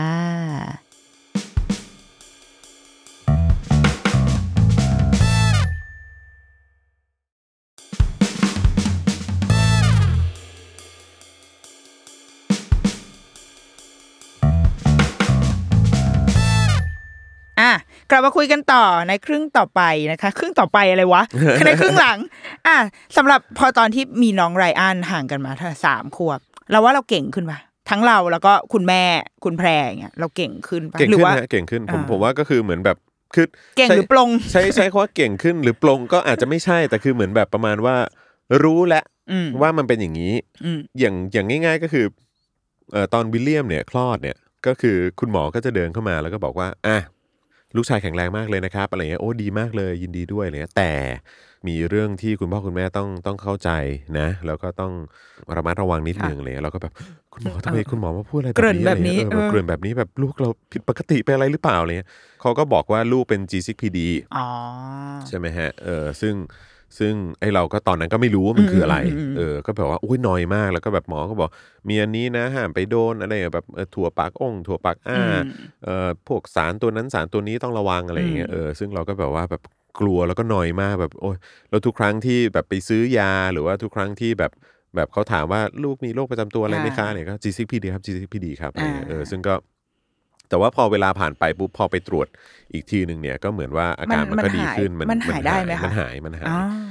ก็คือแบบพอประมาณสัก 3-4 ขวบอ่ะก็เหมือนแบบตรวจแล้วก็ไม่เจอแหละตรวจผ่านการแบบเทสตอนนั้นรู้สึกว่าเลือดนี่แหละฮะใช่ใช่เพราะก็คือแบบเหมือนก็เช็คไปด้วยอะไรเงี้ยเพราะก็มีเข้าโรงพยาบาลบ้างนะเวลาป่วยอะไรเงี้ยก็จะมีแบบมันเราพอไรอันแบบคุณหมอมาแล้วก็บอกไรอันเป็น G6PD นะอะไรเงี้ยเราก็อ๋อโอเคก็เดี๋ยวมันก็หายได้ใช่หรือว่าแบบเวลาแบบลูกป่วยอะไรเงี้ยก็จะดูออกเลยว่าอ๋อแบบนี้คือป่วยแล้วก็แบบนี้คือแบบว่าพาไปโรงพยาบาลดีกว่านะแบบนี้ให้นอนโรงพยาบาลไปเลยนะอะไรคือแบบว่าคือหรือว่าอาการแบบนี้เอ้ยโอเคอยู่อาการแบบนี้คือพ่อแม่ดูได้อยู่หรือว่าที่บ้านดูไหวอยู่อะไรเงี้ยก็คือแบบว่ามันก็มีความเหมือนประสบการณ์มันมาแล้วก็แบบว่าแบบพอจะแยกแยะได้แล้วก็พอจะควบคุมสติ ได้ด้วยเหมือนกันแต่ว่าอันนี้ก็ผมก็ให้เครดิตกับทางพี่เลี้ยงด้วยนะครับไม่ว่าจะเป็นพี่เลี้ยงของไรอันเองนะฮะป้าเลืองอ่ะเนาะป้าเลืองเขาก็เป็นคนที่มีประสบการณ์เพราะเขาเลี้ยงเด็กมาเยอะอะไรเงี้ยแล้วก็เขาก็จะทีแรกเราก็แบบว่าเอ้ยหรือว่าต้องพาไรอันไปโรงพยาบาลเลยไหมเขาบอกอ๋อไม่ต้องหรอกค่ะคุณจอนเดี๋ยวรอดูก่อนอะไรเดี๋ยวถ้าเกิดว่าอาการยังไม่ดีขึ้นเดี๋ยวค่อยไปนะคะคุณจอนใจเย็นนะอะไรเราก็แบบว้าวคูลมากดีจังเลยอะไรเงี้ยใช่ซึ่งก็ถือว่าโชคดีครับเรื่องพี่เลี้ยงเป็นเรื่องที่น่าสนใจเหมือนกันเพราะเราว่าเรื่องใหญ่นะเรามักจะเห็นแบบคุณพ่อคุณแม่ประกาศหาพี่เลี้ยงประกาศแล้วเราก็ประกาศอีกประกาศแล้วประกาศอีกอะไรเงี้ยคือคุณจอนก็ได้มาตามช่องทางปกติเลยว่าประกาศหาก็คือผมติดต่อไปทางศูนย์นั่นแหละนะครับซึ่งก็อย่างที่ผมบอกแหละก็คือค่อนข้างเหมือนไม่ค่อยมีดวงกับพี่เลี้ยงของคนโตเนอะของวิลเลียมอะไรเงี้ยก็จะเจอหลากหลายประเภทหลากหลายคนที่ดีเนี่ยก็เจอมา 2-3 คนดีมากเลยน่ารักลูกเรามากดูแลดีมากละเอียดมากความสะอาดดีเป๊ะทุกอย่างเนี่ยแต่ว่าท้ายสุดเขาต้องกลับบ้านไปอยู่กับครอบครัวหรือว่าแบบบางทีต้องย้ายไปที่อื่นอะไรเงี้ยซึ่งเราก็แบบเสียดายอ่ะแบบพอเจอแบบที่ไม่ค่อยดีก็จะแบบว่าเหมือนแบบไม่ค่อยละเอียดไม่ค่อยใส่ใจบางรายละเอียดที่เราให้ความสำคัญอะไรเงี้ยก็จะแบบว่าท้ายสุดก็อยู่ด้วยกันไม่ได้ก็แยกทางกันไปอะไรเงี้ยแต่ว่าก็อย่างคนล่าสุดก็ดีฮะแต่คนล่าสุดนี่ไม่ได้มาจากศูนย์เป็นคนแนะนำกันมาอีกทีนึงอะไรเงี้ยซึ่งก็เป็นคนที่เก่งเหมือนกันเขาก็มีลูกเหมือนกันแล้วก็เป็นลูกชายเหมือนกันแล้วก็ทั้งลูกชายลูกสาวเลยมั้งรู้สึกผมจำไม่ได้แต่ว่าก็คือแบบก็ดีฮะก็คือก็มาจากต่างจังหวัดแต่ว่าก็ลูกก็ตั้งใจเรียนอยู่ในระเบียบเน้นความสะอาดอะไรอย่างเงี้ยเขาก็เลี้ยงลูกเราในแบบที่เขาเลี้ยงลูกเขาเหมือนกันซึ่งเราก็รู้สึกโชคดีมากใช่ครับผมแล้วเราสำหรับลูกๆ2คนอย่างเงี้ยเราเดาว่าเขามองเราว่าเราเป็นคนเราเป็นพ่อแบบไหนในสายตาของลูกเอาแบบไม่ได้คิดว่าตัวเราเป็นนะแต่ว่าลูกเราน่าจะมองเราว่าเป็นพ่อแบบไหนว้าวพูดยากจังเลยอันนี้จากที่ผมสังเกตแล้วกันเนาะผมคิดว่าเขาน่าจะมองว่าเราเป็นคนที่ปกป้องเขาได้เราเคยเข้าไปช่วยอะไรเขาอะไรเงี้ยคือแบบหรือว่าเราเป็นคนตัวใหญ่ๆที่คิดว่าอย่างนั้นนะฮะแล้วก็แบบคือผมเป็นคนที่ค่อนข้างอยู่ใกล้ชิดลูกมากผมจะกอดลูกตลอดผมจะหอมแก้มเขาตลอดผมจะอุ้มเขาตลอดผมจะให้เขาขี่คอแม้ว่าเขาจะหนักแบบ3แบบ20 โลอะไรแบบว่าไปแล้วก็ตามก็ขี่คอเลยลูกเลยแบบไม่มีปัญหาส่งเข้านอนก็จะอุ้มแบบขี่คอขึ้นบันไดไปห้องนอนอะไรแล้วก็แบบ ทำอย่างนี้ตลอดเวลานอนด้วยกันเขาก็จะแบบป๊ากอดวิลเลียมหน่อยอะไรเงี้ยคือแบบว่ามันก็จะเป็นฟีลนั้นนะคือผมคิดว่าเขาน่าจะสัมผัสได้ถึงความอบอุ่นที่เราให้เขาได้เพราะคือจองก็ไม่แน่ใจนะแต่คือตอนรู้สึกว่าคือผมโตมาแบบเนี้ยคุณพ่อจะไม่กอดไม่หอมไม่อะไรเลยคืออาจารย์โกวิทเป็นอย่างนั้นแต่คุณแม่ผมเนี่ยอาจารย์จานิสเนี่ยจะเป็นแบบคนที่แบบไม่ได้ลูกก่อนออกจากบ้านต้องมากอดแม่ต้องมาหอมแก้มแม่มาให้แม่หอมแก้มหน่อยนู่นนั่นนี่คือทุกอย่างคือมันจะเห็นถึงความแตกต่างแล้วผมก็เห็นหลายๆครอบครัวบางทีมันจะมีความเคอะเขินแบบว่าจะกอดกันก็แบบว่า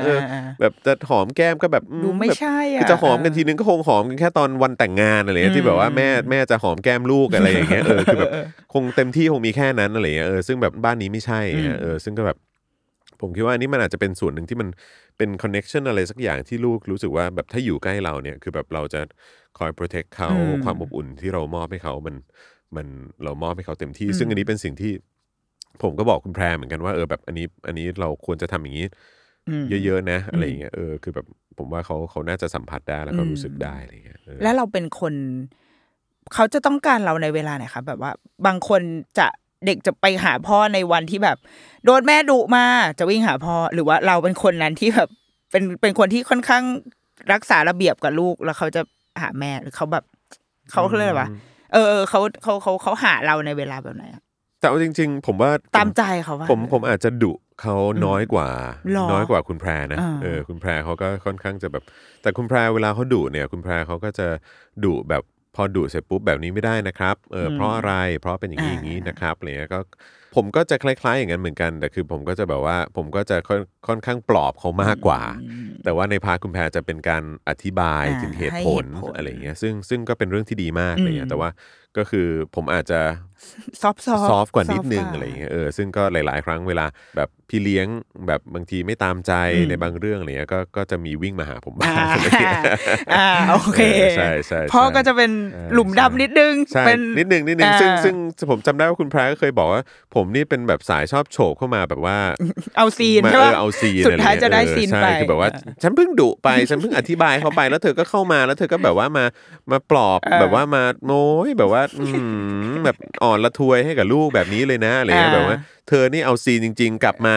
ทำงานมาแล้วก็แบบว่าอยู่ดีๆแบบไม่ได้อยู่ในเหตุการณ์เลยแล้วก็แบบมาแย่งซีนอะไรเนี่ยซีนเข้าไปเลยใช่ใช่ก็เป็นเซลล์กันมากกว่า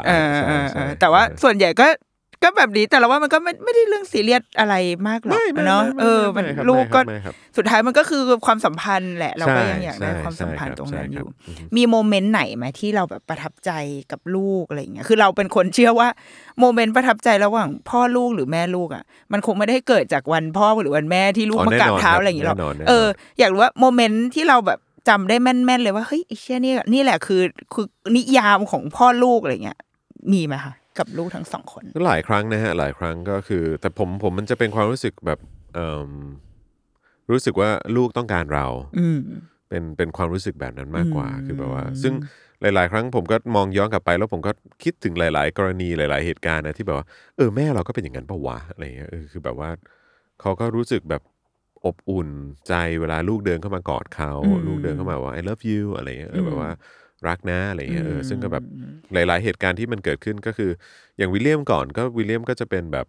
ปกติเนี่ยผมก็จะไปนอนกับเขาที่เตียงเขาตอนกลางคืนใช่ไหมฮะแต่ว่า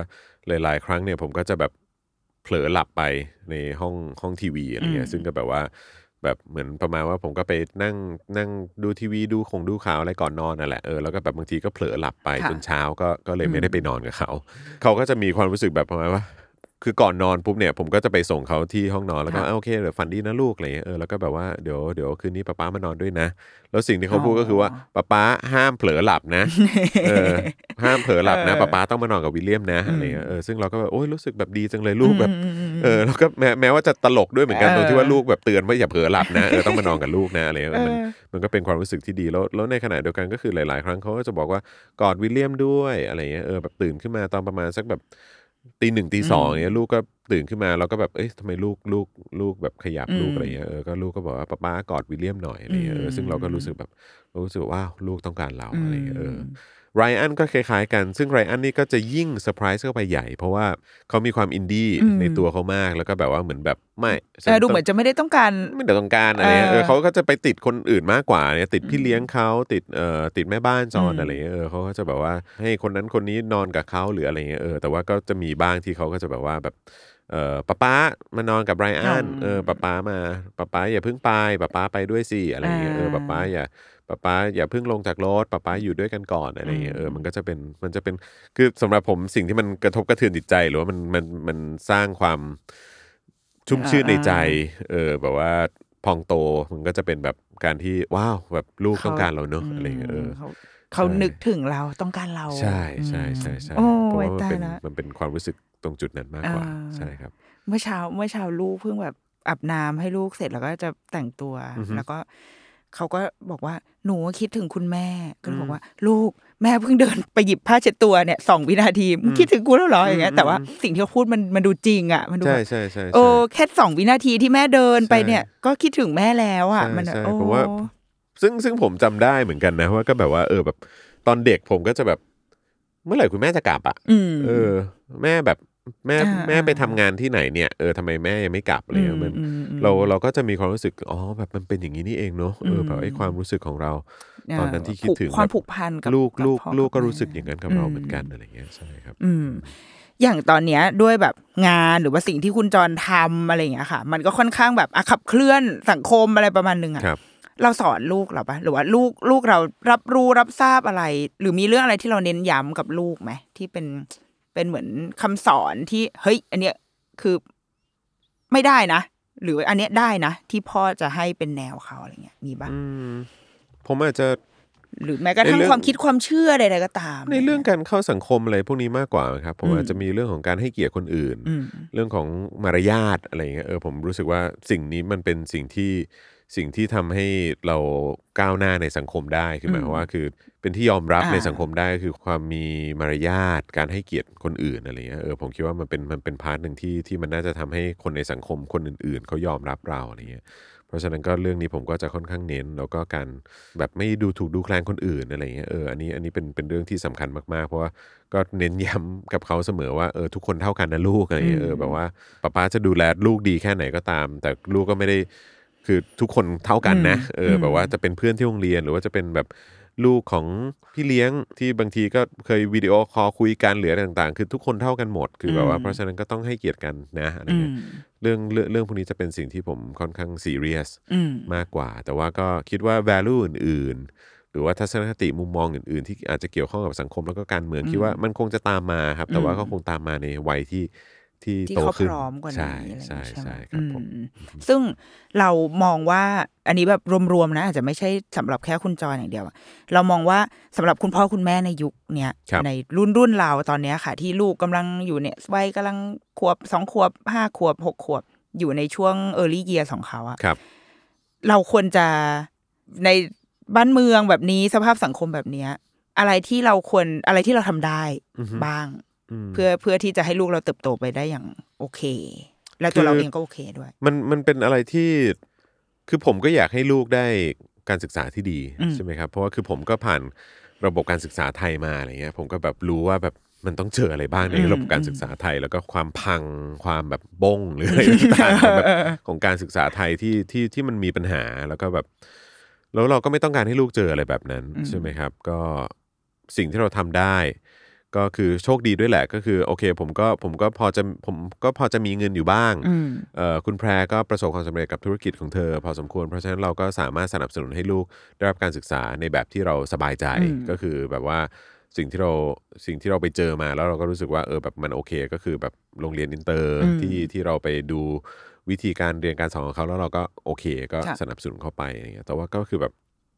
แต่ไอ้สิ่งที่ผมเห็นใจกับคุณพ่อคุณแม่ในยุคสมัยนี้ก็คือว่าเราอยู่ในสังคมที่มันมีความเหลื่อมล้ำสูงครับแล้วก็มันเป็น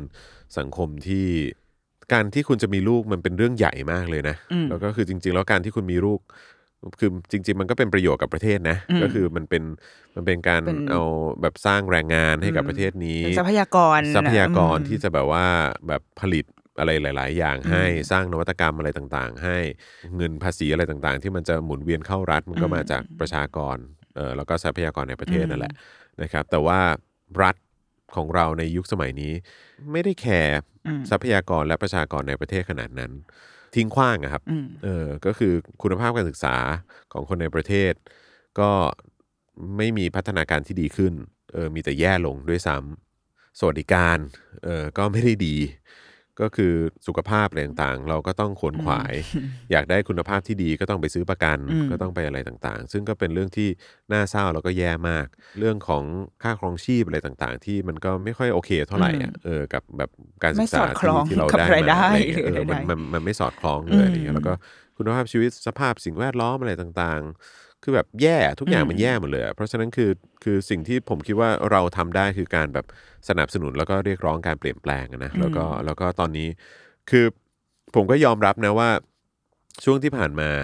อย่างคุณแพรเองก็มักจะบ่นอยู่เสมอแหละว่าแบบเฮ้ยจอนอยู่อินกับการเมืองมากเกินไปนะอยู่แบบเครียดกับการเมืองมากเกินไปอะไรเงี้ยซึ่งผมก็ยอมรับว่าผมเครียดจริงๆเพราะผมไม่เห็นว่ามันจะเกิดการเปลี่ยนแปลงอะไรโดยเฉพาะในหลายปีที่ผ่านมาเนี่ยผมไม่เห็นการเปลี่ยนแปลงอะไรเลยเนี่ยแล้วผมก็เลยอินมากแล้วก็เฝ้าติดตามข่าวไถไทม์ไลน์ Twitter เช็คข่าวในสื่ออะไรต่างๆอยู่แทบจะตลอดเวลาหลายๆครั้งที่บางทีอยู่กับลูกก็จะหยิบขึ้นมาอ่านหยิบขึ้นมาอะไรเงี้ยแล้วก็บางทีคุณแพรเขาก็จะดุผมเหมือนกันว่าแบบเฮ้ยแบบมันไม่โอเคใช้เวลาอยู่กับลูกหน่อยเนี่ยคือแบบในช่วงที่ผ่านมาคือผมไม่เห็นวี่แววของการที่มันจะเกิดการเปลี่ยนแปลงได้แล้วผมยิ่งซ้ำหนักแล้วก็รู้สึกแย่เข้าไปอีกตอนที่เราทำรายการการเมืองมาเป็น10 ปีแล้วเนี่ยการรัฐประหารครั้งที่แล้วคือตอนปี49เนี่ยผมก็รู้สึกว่ามันก็เป็นความย่ำแย่ที่มันทำลายประชาธิปไตยทำลายการก้าวหน้าของประเทศไปหนักมากแล้วอะแต่คิดว่ามันคงไม่เกิดขึ้นอีกแต่มันดันมาเกิดขึ้นอีกในปี57ซึ่งในปี57เนี่ยก็ดันมีคนจำนวนเยอะมากในสังคมสนับสนุนใช่ไหมฮะซึ่งเราก็ยิ่งเฟลหนักเข้าไปอีกเนี่ยแต่ว่าสำหรับผมเนี่ยในช่วง 2-3 เดือนที่ผ่านมาหลังจากมันเริ่มมีการชุมนุมการออกมาแสดงออกโดยเฉพาะจากคนรุ่นใหม่นักเรียนนักศึกษาแล้วก็ first jobber หรือว่าเจนแบบเจนเดียวกับเราเนี่ยใช่ก็คือแบบว่าเขาก็ออกมาแล้วเราก็รู้สึกว่าความหวังมันมีความหวังนะแล้วผมเทียบได้เลยคือเมื่อก่อนผมสมมติว่าผมดูมือถือเช็คข่าวอะไรต่างๆ 100% น่ะทุกวันนี้ผมเช็คแค่ 20% น่ะเพราะว่าเราวางใจผมรู้สึกว่าแบบว้าวแต่ว่ามันมีคนที่เขาแคร์ความเป็นไปของสังคมและประเทศนี้และอนาคตของเขาอะมากกว่าที่เราคิดนี่หว่าเรานึกว่ามันไม่มีเราพยายามควานหาในโซเชียลมีเดียเราพยายามควานหาในสื่อมาตลอดระยะเวลาหลายปีแต่เราไม่เห็นเราเห็นแต่คนหน้าเดิมๆอะซึ่งมีอยู่แค่ไม่กี่คนแต่ว่าในวันนี้ในช่วงหลายๆเดือนที่ผ่านมาเราเห็นคนหน้าใหม่เกิดขึ้นเต็มไปหมดเลยแล้วก็โดยเฉพาะเป็นคนรุ่นใหม่ด้วยแล้วก็เป็นคนที่มีหลักการมีเหตุผลทุกๆอย่างมันเป็นไปในแบบสากลในแบบที่คนผู้มีอารยะเขาเป็นกันอะไรอย่างเงี้ยซึ่งเราก็โอ้แม่งคือแบบเราอาจจะกังวลเกินไปแล้วอ่ะใช่เรานึกว่ามีเรากับแค่ไม่กี่คนเท่านั้นที่คอนเซิร์นเรื่องนี้อ่ะอะไรแต่ว่าพอมาเจออันนี้ปุ๊บก็แบบเฮ้ยมันไม่ใช่แล้วนี่หว่าแล้วยิ่งเสียงคนมากขึ้นเท่าไหร่มันยิ่งทำให้เราสบายใจมากขึ้นเท่านั้นอะไรเงี้ยซึ่งก็แบบว่าเฮ้ยเรากำลังไปในทิศทางที่มันดีขึ้นนะเพราะฉะนั้นคือสำหรับคุณพ่อคุณแม่ในยุคนี้ครับที่ก็กำลังเผชิญปัญหาในแบบเดียวกันไม่ว่าจะเป็นเรื่องของแบบว่ากูจะเอาลูกไปเรียนที่ไหนดีวะแบบว่าให้เขาได้การศึกษาที่มันดีแล้วก็มีคุณภาพและปลอดภัยใช่ไหมแล้วก็ถ้าเกิดลูกกูป่วยขึ้นมาเนี่ยทำยังไงวะแบบว่าโอ้โหต้องซื้อประกันให้ลูกครั้งหนึ่งกี่หมื่นบาทก็ไม่รู้ใช่ไหมฮะแล้วก็แบบประกันสุขภาพประกันชีวิตประกันเยอะมากเต็มไปหมดเลยอะไรเงี้ยคือแบบว่าเราแทบไม่สามารถจะพึ่งสวัสดิการของรัฐได้เลยคือทุกอย่างถ้าอยากได้ของดีคือต้องใช้เงินอ่ะใช่ครับใช่ครับซึ่งมันน่าเห็นใจแล้วก็แบบตอนนี้มันก็เริ่มเป็นสิ่งที่ถูกหยิบขึ้นมาพูดแล้วก็ถกเถียงกันมากขึ้นในสังคมของเราซึ่งผมคิดว่าเฮ้ยเรากำลังก้าวไปในทางที่ดีขึ้นนะเพียงแต่ว่ามันไม่มีอะไรได้มาง่ายๆหรอกเพราะฉะนั้นก็ตอนนี้คุณก็คงต้องทำงานหนักในการที่จะต้องเลี้ยงลูกแล้วก็มอบสิ่งที่ดีสุดเท่าที่คุณให้ได้กับเขาไปในขณะเดียวกันก็ต้องช่วยส่งเสียงให้อนาคตของเขามันดีขึ้นได้ด้วยเหมือนกันจากเสียงของพวกเราครับเป็นดูจบเลยดูสามารถจบได้เลยอ่ะ ดูแบบสามารถจบได้เลยเหมือนกันอ่ะ กลับมาที่สุดท้ายแหละยังไม่เอาสุดท้ายละกันแล้วคุณจรมองว่าเป็นหมอดูแล้วกันว่ามองว่าหมอดูเลยล่ะในอนาคตเรามองภาพอนาคตของลูกไว้ยังไงเราคาดหวังกับเขามากน้อยแค่ไหนหรือแบบคาดหวังจะเห็นเขาเป็นยังไงอะไรเงี้ยไม่คาดหวังคือผมอาจจะเห็นมาเยอะแล้วมั้งว่าเห็นหลายๆครอบครัวมีความคาดหวังกับลูกอะไรเงี้ยแล้วก็แบบหลายๆครั้งก็เห็นพูดถึงความคาดหวังที่มีในตัวลูกต่อหน้าลูกและต่อหน้าคนอื่นซึ่งมันเป็นความกดดันและมันเป็นความแบบว่ามันไม่สบายใจซึ่งผมสัมผัสได้แล้วผมก็รู้สึกว่าอ๋อไม่เป็นไรครับไม่ต้องบอกก็ได้ว่าอยากให้ลูกเป็นนู่นเป็นนี่อะไรแล้วก็ลูกก็ยืนอยู่ตรงนี้เนาะก็แบบว่าก็แบบแหมนิดนึงอะไรอะไรแต่ว่าก็คือแบบสิ่งที่ผมคาดหวังอย่างเดียวก็คือคาดหวังให้เขามีคุณภาพชีวิตที่ดีครับให้เขาแข็งแรงให้เขาปลอดภัยเพราะว่าให้มีปัจจัยสีที่โอเคอะไรอย่างเงี้ยว่าคือแบบเข้าใจไหมคือแบบเราก็รู้สึกก็บางทีก็แอบรู้สึกผิดเหมือนกันนะคือเอาเขาเข้ามาในโลกเนี้ยแต่ว่าอยู่ในสังคมที่แบบว่าแม่งเส็งเคร่งมากคือแบบว่าคือแบบเฮียฟุตบาทเรียบยังทำไม่ได้เลยคือลูกกูจะไปเดินสะดุดหน้าฟั่มแล้วหัวแตกตายที่ไหนหรือเปล่ากูก็ไม่รู้เหมือนกันอากาศที่ไม่มีฝุ่นก็ยังหาให้ไม่ได้เลยลูกกูจะป่วยเป็นโรคอะไรจาก EPM 2.5 อะไรเงี้ยคือแบบว่าขนาดไหนอะไรเงี้ยแล้วก็แบบว่าคือแบบหรือแม้กระทั่งคือไม่อยากโดนรถชนต้องขึ้นสะพานลอยเท่านั้นอะไรเงี้ยคือแบบไม่สามารถจะคาดหวังกับวินัยทางจราจรหรือว่ากระบวนเขาเรียกอะไรการบังคับใช้กฎหมายของเจ้าหน้าที่ตำรวจในประเทศนี้ได้เลยอะไรเงี้ยคือแบบว่าก็แบบก็รู้สึกแย่ตรงจุดนั้นเหมือนกันแหละคือเพราะฉะนั้นคือคาดหวังในความปลอดภัยในชีวิตและทรัพย์สินและอนาคตของเขามากกว่าพื้นฐานมากกว่าใช่ครับก็ไม่ได้ไม่ได้คาดหวังว่าแบบโอ๊ยลูกแบบจะต้องแบบแบบเป็นใหญ่เป็นโตนู่นนั่นนี่ประสบความสำเร็จรวยเลยอะไรอย่างเงี้ยนะก็คิดว่าคงไม่แล้วเราในความรู้สึกผมคิดว่าเรากำลังเดินไปในทิศทางที่มันดีขึ้นที่เขาน่าจะมีโอกาสในชีวิตที่ดีขึ้นและหลากหลายมากขึ้นใช่เพราะผมเห็นความเปลี่ยนแปลงเยอะแยะมากมายก็แบบว่าคือแบบผมก็รู้สึกว่าเฮ้ยมันเป็นสังคมที่เปิดกว้างมากยิ่งขึ้นน่ะแล้วก็ดีด้วยที่มันเป็นการเปลี่ยนแปลงที่มันเกิดขึ้นจากภาคประชาชนที่เรียกร้องให้มันเกิดการเปลี่ยนแปลงมากยิ่งขึ้นเพราะถ้าเกิดว่าแบบมันเกิดการเปลี่ยนแปลงที่มันมาจากภาครัฐเนี่ยผมก็จะตกใจมากนะเพราะว่าคือว้าวแบบโคตรใจกว้างและมีวิสัยทัศน์เลยแต่ว่าก็คือแบบสิ่งเหล่านี้มันไม่เห็นนะแต่ว่าคือพอเห็นจากแบบตรงพาร์ทของภาคประชาชนก็รู้สึกว่าแบบเฮ้ยมันโอเคว่ะคือแบบว่าคนแคร์ในแบบผลประโยชน์ของตัวเองมากขึ้นแคร์ในเรื่องของสิทธิเสรีภาพของตัวเองมากขึ้นแคร์ในเรื่องของ voice ของตัวเองมากขึ้นอะไรเพราะฉะนั้นก็คือแบบคิดว่าลูกน่าจะเติบโตแล้วก็ได้ใช้ชีวิตในสังคมที่มันดีกว่ายุคเราเพราะฉะนั้นก็เชื่อว่ามันน่าจะนำพาไปสู่สิ่งที่เขาแฮปปี้สิ่งที่เขาชอบได้ตอนนี้ขอแค่ว่าให้ชีวิตเขาปลอดภัยคุณภาพชีวิตเขาดีอะไรเงี้ยแล้วก็ให้ดีพอที่จะดิลิเวอร์เขาไปถึงจุดนั้นได้ก็พอครับผมอันนี้เป็นคำถามที่เคยถามแม็กซ์คุณแม็กเจนมานะไปแล้วก็อยากรู้ในมุมคุณจอนเหมือนกันว่าถ้าวันหนึ่งที่คือแม็กเคยเล่าว่าแบบแม็กไม่ชอบโดดเรียนชอบโดดเข้าแถวอะไรอย่างเงี้ยแล้วก็เลยอยากรู้ว่าถ้าวันหนึ่งลูกเนี่ยสองคนเขามีความเชื่อหรือว่ามีอะไรบางอย่างที่ไม่เหมือนเราคุณจอนจะรู้สึกยังไงหรือว่าจะทำยังไงกับณวันนั้นก็เคารพการตัดสินใจเขานะคือแบบเขาอาจจะเป็นขวาเขาอาจจะเป็นซ้ายก็ได้ก็แล้วแต่เขาเลยคือผมก็ไม่หมายถึงเพียงแต่ว่าถ้าผมอาจจะรับไม่ได้คือผมอาจจะรับไม่ได้ถ้าเกิดลูกเป็นสลิมอ่ะเข้าใจปะซึ่งสลิมในความรู้สึกผมก็คือการมองคนไม่เท่ากันนะคนที่มองคนไม่เท่ากันนะซึ่งผมก็จะรู้สึกเสียใจมากถ้าเกิดว่าลูกกลายเป็นคนแบบนั้นแต่ผมคิดว่าลูกเราไม่น่าจะเป็นแบบนั้นเพราะเราก็พยายามบอกเขาแล้วก็คุยกับเขาในประเด็นนี้เสมอตั้งแต่วัยเนี้ยเพราะฉะนั้นก็คือแบบถ้าถามผมเขาจะมีความคิดเห็นในเรื่องของการสนับสนุนความเป็นทุนนิยมแบบว่าอะไรต่างๆรัฐสวัสดิการไหมหรืออะไรพวกนี้แบบไม่เห็นด้วยอะไรต่างๆก็แล้วแต่เพราะว่าอย่างพี่ชายผมก็เป็นพี่ชายผมก็ขวาเหมือนกันก็มีความหลากหลายอยู่ในครอบครัวเป็นคอนเซอร์วาทีฟมากอะไรเงี้ยซึ่งก็แบบว่าก็ไม่มีปัญหาอะไรแต่ว่าก็คือแบบแต่คือแบบขออย่างเดียวลูกก็คือแบบว่าแบบช่วยมองคนเป็นคนเท่ากันเพราะว่าบางทีเราก็คือเราก็ต้องยอมรับว่าสังคมไทยมันเป็นอย่างนี้นะคือมองว่าแบบมองคนไม่เท่ากันน่ะความเหลื่อมล้ำใช่แล้วก็แบบว่าคนนั้นประเสริฐเลิศหรูกว่าอะไรคนนั้นดีกว่าอะไรแบบว่า เป็นข้าราชการก็เรียกว่าท่านแหละอะไรซึ่งแบบว่ามันไม่ใช่ป่าวะอะไรคือแบบว่ามันก็ต้องเป็นการแบบมานั่งปรับทัศนคติเปลี่ยนแปลงความคิดเห็นกันใหม่แล้วก็ผมว่าเรื่องของการศึกษามันก็มีส่วนด้วยแหละผมการที่เอาลูกออกมาจากสถานศึกษาหนึ่งที่ผมมีความรู้สึกว่าแบบยังมีการฟูมฟักทัศนคติหรือแนวคิดแบบเดิมๆที่มันใช้ไม่ได้กับสังคมปัจจุบันแล้วอะไรเงี้ยผมก็เอาเขาออกมาแล้วก็พาเขาไปอยู่ในสภาพแวดล้อมใหม่อะไรเงี้ยซึ่งผมว่ามันก็ดีด้วยเหมือนกันเพราะฉะนั้นก็คือคงต้องทำหลายๆทางนะครับแต่ว่าไม่ได้มีความมุ่งมั่นในการจะแบบครอบงำความคิดลูกนะแค่แบบว่าแบบโอเคขอวางหลักการไว้แค่ไม่กี่อย่างแล้วกันลูก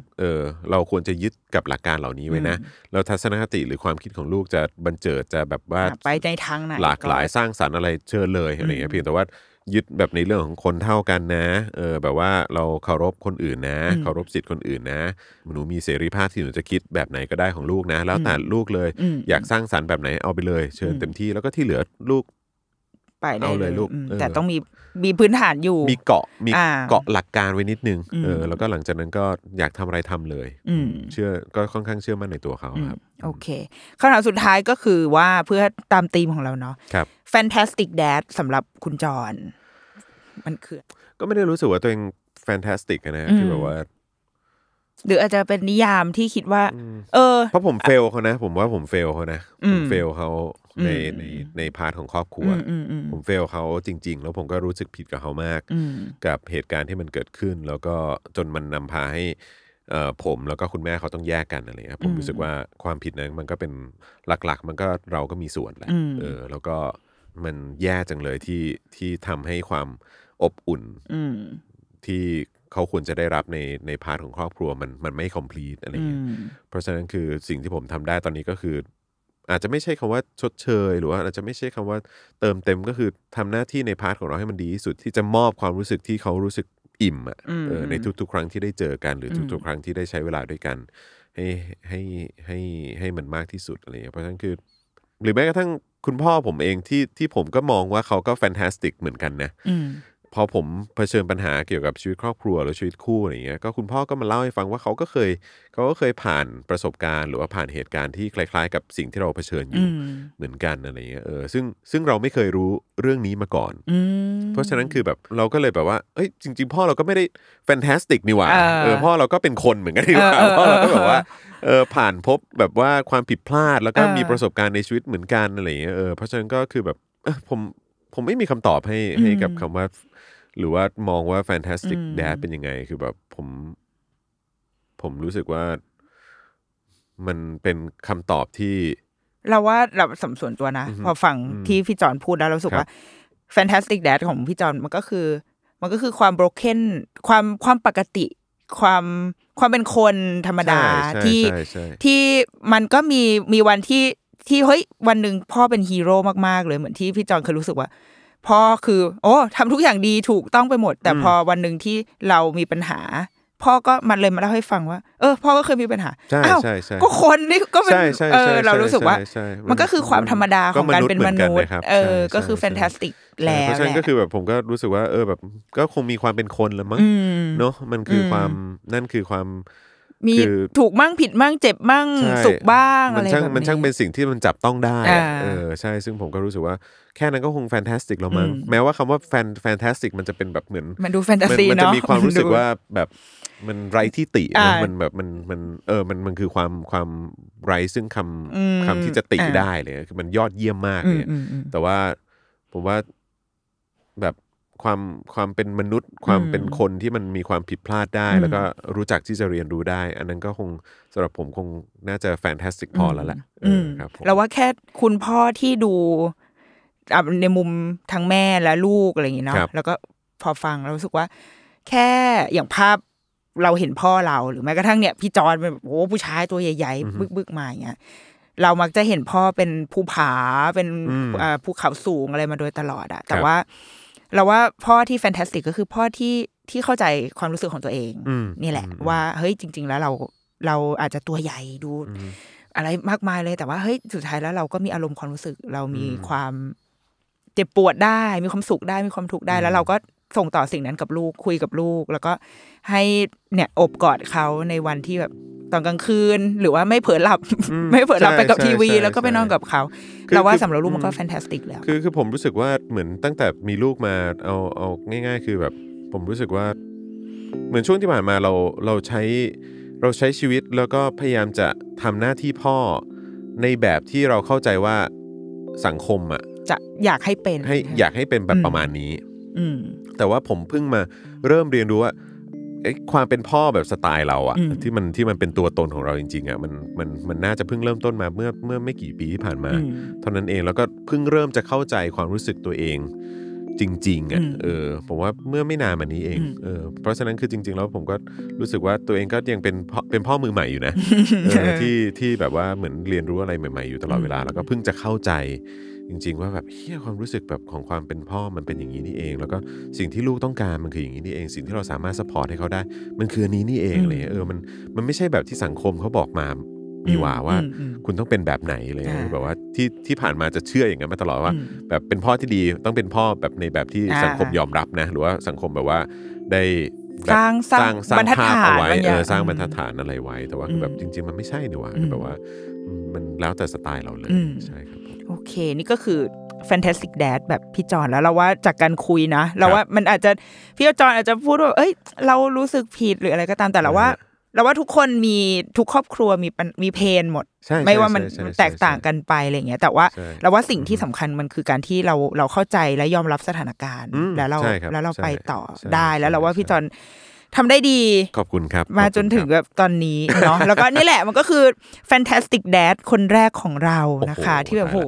คุยแล้วแบบมันมากนะคะสนุกมากเลยโอเควันนี้ขอบคุณพี่จอนมากนะคะที่แวะมาคุยกันนะคะแล้วก็ให้ช่วงนี้เป็นช่วงโอนแล้วด่าได้นะคะครับผมสนับสนุนกันเข้ามานะฮะสนับสนุนเข้ามานะคะให้หลอดพลังค่าพลังเราเต็มร้อยนะคะเราจะได้ทำติดตามจริงติดตามจริงเราดูตลอดขอบคุณครับโอเคไม่ต้องโอนนะคะพูดเล่นแต่จริงจะโอนก็ดีครับผมวันนี้เดอะรุกี้มัมสัปดาห์แรกของทีม Fantastic Dad ในเดือนธันวาคมนะคะก็คุยกับพี่จอนเรียบร้อยไปแล้วแล้วเดี๋ยวอีก2สัปดาห์จะเป็นคุณพ่อท่านไหนนะคะรอติดตามได้ตลอดเดือนธันวาคมนี้ค่ะโอเคไปแล้วค่ะสวัสดีค่ะสวัสดีครับ